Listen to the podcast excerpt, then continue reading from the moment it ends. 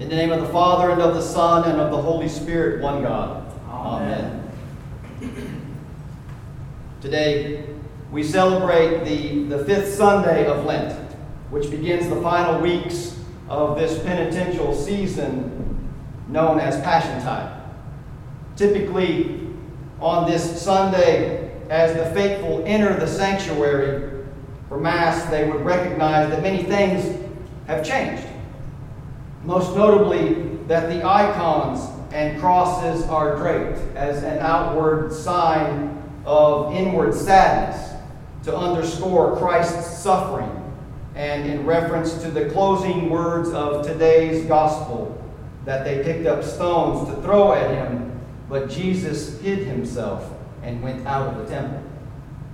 Normally, with these images covered, our hearts and our minds are prompted to meditate and to remember our Lord's time of intense suffering and desolation as he went off alone to prepare for his impending sacrifice, accomplished out of love for mankind. This is the recompense that Jesus Christ, the author of our redemption, would provide by allowing for himself to be condemned for something he did not do, and by dying for us so that our sins might be completely forgiven. During these days of Passiontide, the church reminds us to continue our stringent spiritual journey intended to help sustain and carry us as a community, as a, as a parish family, right through the treacherous betrayal, and brutal crucifixion of our Lord on Good Friday. And with all that is happening in the world today, this is not an easy thing to do. Yet, as Orthodox Christians, we are encouraged to put away all worldly anxiety and disruption so that we can pick up our own crosses and follow Jesus Christ as well. So, the very practical purpose of veiling these holy images, of fasting with our eyes, is to help to remove all the distractions of this world that so often pull us away from loving God and from loving our neighbor. But this year, Lent has been especially difficult and strange, to say the least. Many of us have uh, one eye on the solemnity of this holy season and another eye on the news or social media, wondering what other problems uh, our country, our world will face next. For example, we are obviously celebrating this Passion Sunday in the midst of a global pandemic that has taken the lives of a great and unknown number of people and threatens to take many more.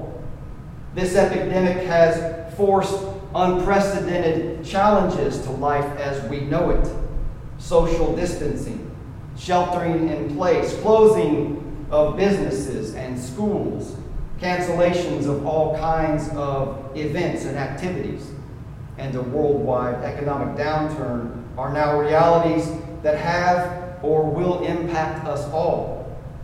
In other words, we didn't really have to wait for the fifth Sunday of Lent for a reminder of our Lenten constraints because restrictions have already been imposed upon us as a means of trying to contain the spread of this pandemic.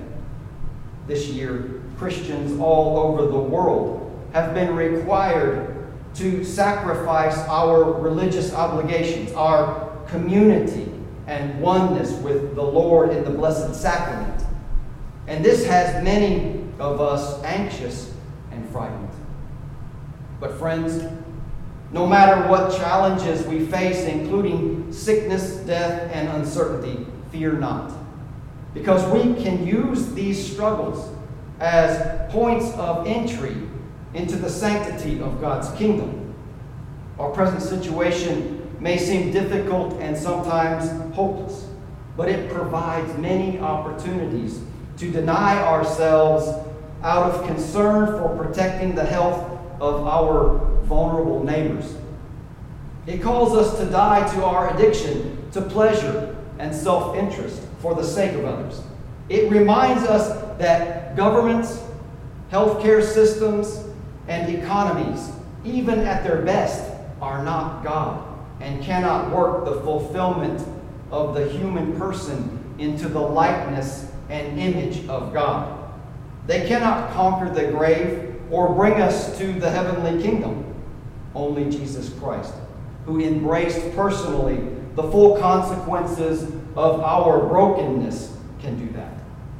But unless we take up our own crosses, as we die to the power of sin in our lives, we will not enter into that blessed kingdom. And even though we are confined, restricted, and quarantined, this unusual Lent provides us all with unique situations to do just that. When we sacrifice our usual routines and social interactions to protect the lives of others, we take up our crosses.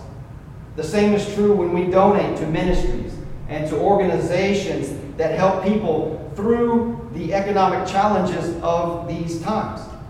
Likewise, when we fast from obsessive worry about the future as we entrust our lives and the well being of our loved ones to the Lord.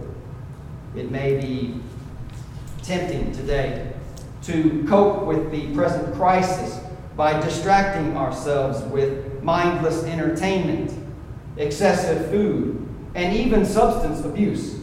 But fasting from such unprincipled behavior enables us to recognize and offer our fears and weaknesses to the Lord for his healing and strength instead of covering them over with self gratification.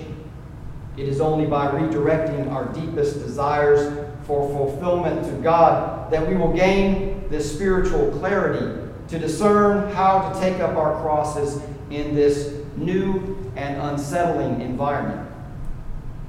As Christians, we should never consider ourselves apart from who we are in Christ.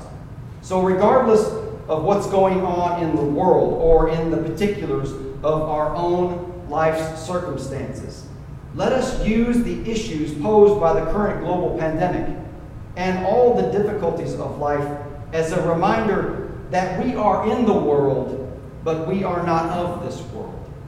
Let us use this unusual Lent to prepare and follow Jesus Christ into the joy of the empty tomb through his precious and life giving cross.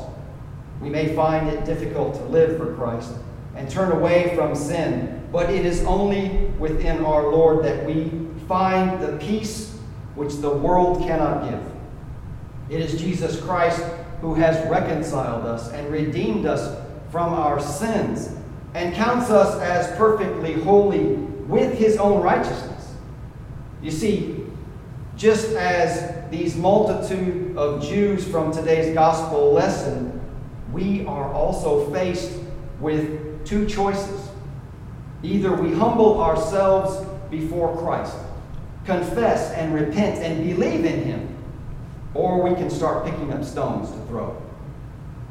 Pray, brothers and sisters, that this Lenten exercise will lead us to full purpose of amendment, remembering that our lives are lived in true contrition of heart, not just brief moments of panic and meaningless experiences. Let us look to our Lord's cross as the ultimate sign of hope for a world still held captive by fear of the grave.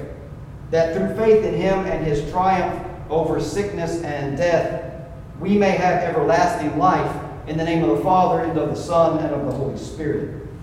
Amen.